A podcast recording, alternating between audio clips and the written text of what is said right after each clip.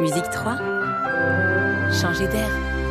Et ça, eh bien, c'était le son qui annonce l'arrivée de Cécile Poss en studio. Bonjour Cécile. Bonjour Vanessa. Alors de quoi est-ce qu'on parle aujourd'hui? Ben, Je ne sais pas si vous avez remarqué à quel point le portable est devenu indispensable. Je ne vois pas de quoi vous parlez du tout. Oui, je ne savais pas ce que c'est. C'est l'espèce de petit rectangle là, qui est posé sur votre bureau et à côté ah de, moi aussi d'ailleurs, parlant.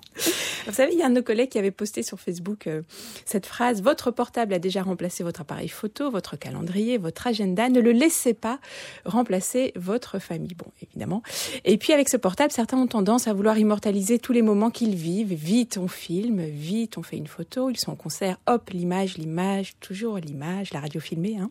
Mhm. On est à l'époque où l'image règne en maître et pour résister à cela, il y a la musique. Alors je vous propose d'écouter ce matin les propos d'Anne Kefelec. Dans, dans, dans, ce métier aussi, et j'en suis de plus en plus consciente, il y a, il y a un aspect, une façon de résister à la pression ambiante et de résister.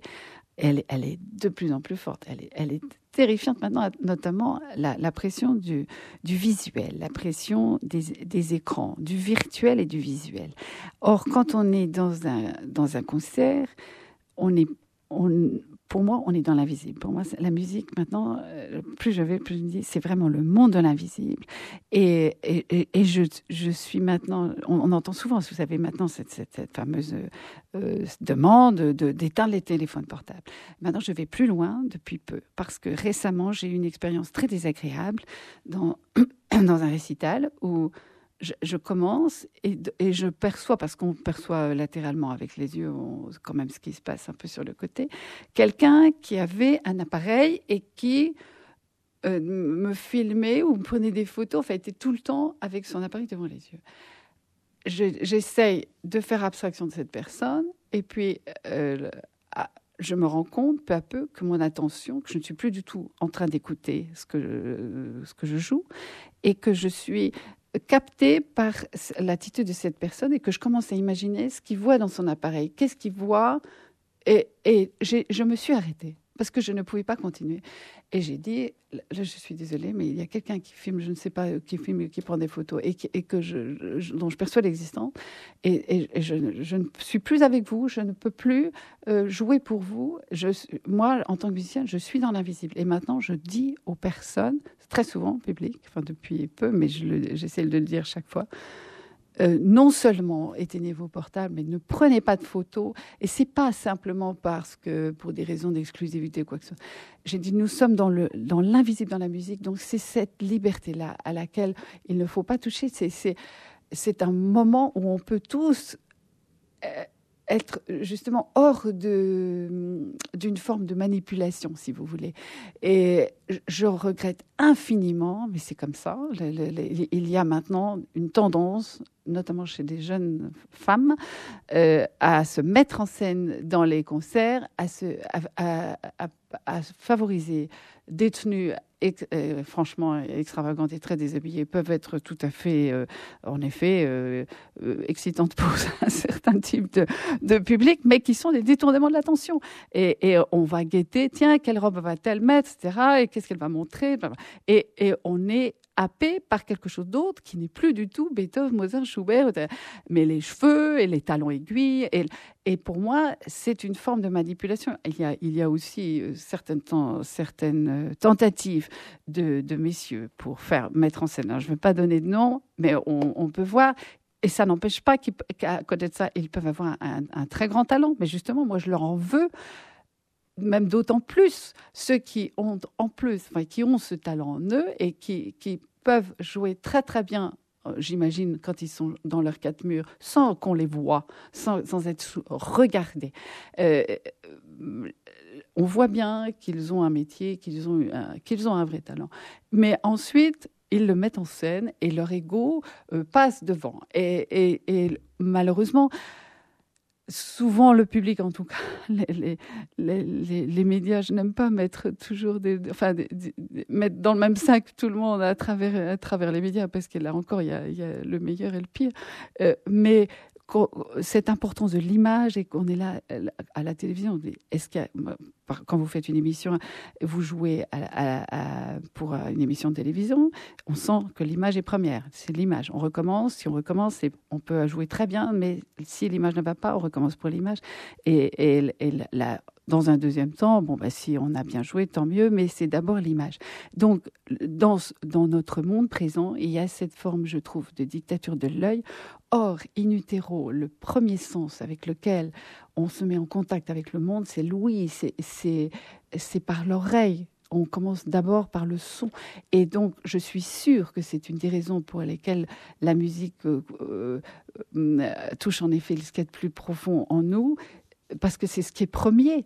Et dans le cerveau profond, là, je ne sais pas jusqu'où on a pu explorer ça, mais quand on a la chair de poule euh, à, certains moments, euh, un passage précis dans une œuvre, une modulation, une harmonie, pour moi, c'est parce qu'il y a quelque chose de soi qui passe là, qu'on reconnaît, qui se plaque. Et ça peut faire un peu la même chose d'ailleurs dans certains livres. Tout à coup, il y a une phrase, on se dit, ah, c'était, on se reconnaît, on est là, et, c'est évidemment profondément euh, rassurant d'une certaine façon parce qu'on retrouve des marques de, de, de ce qu'on porte en soi presque à son insu.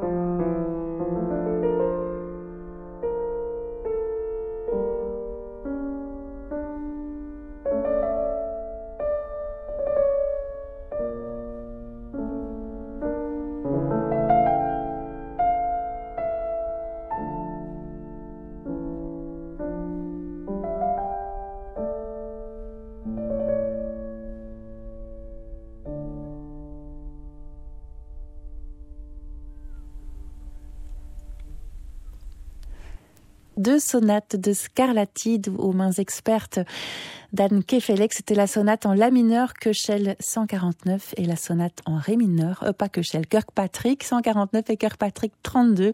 Voilà pour illustrer euh, effectivement la musique qui se passe bien de l'image dans la chronique de Cécile Post qu'on retrouve demain pour une nouvelle pensée du jour.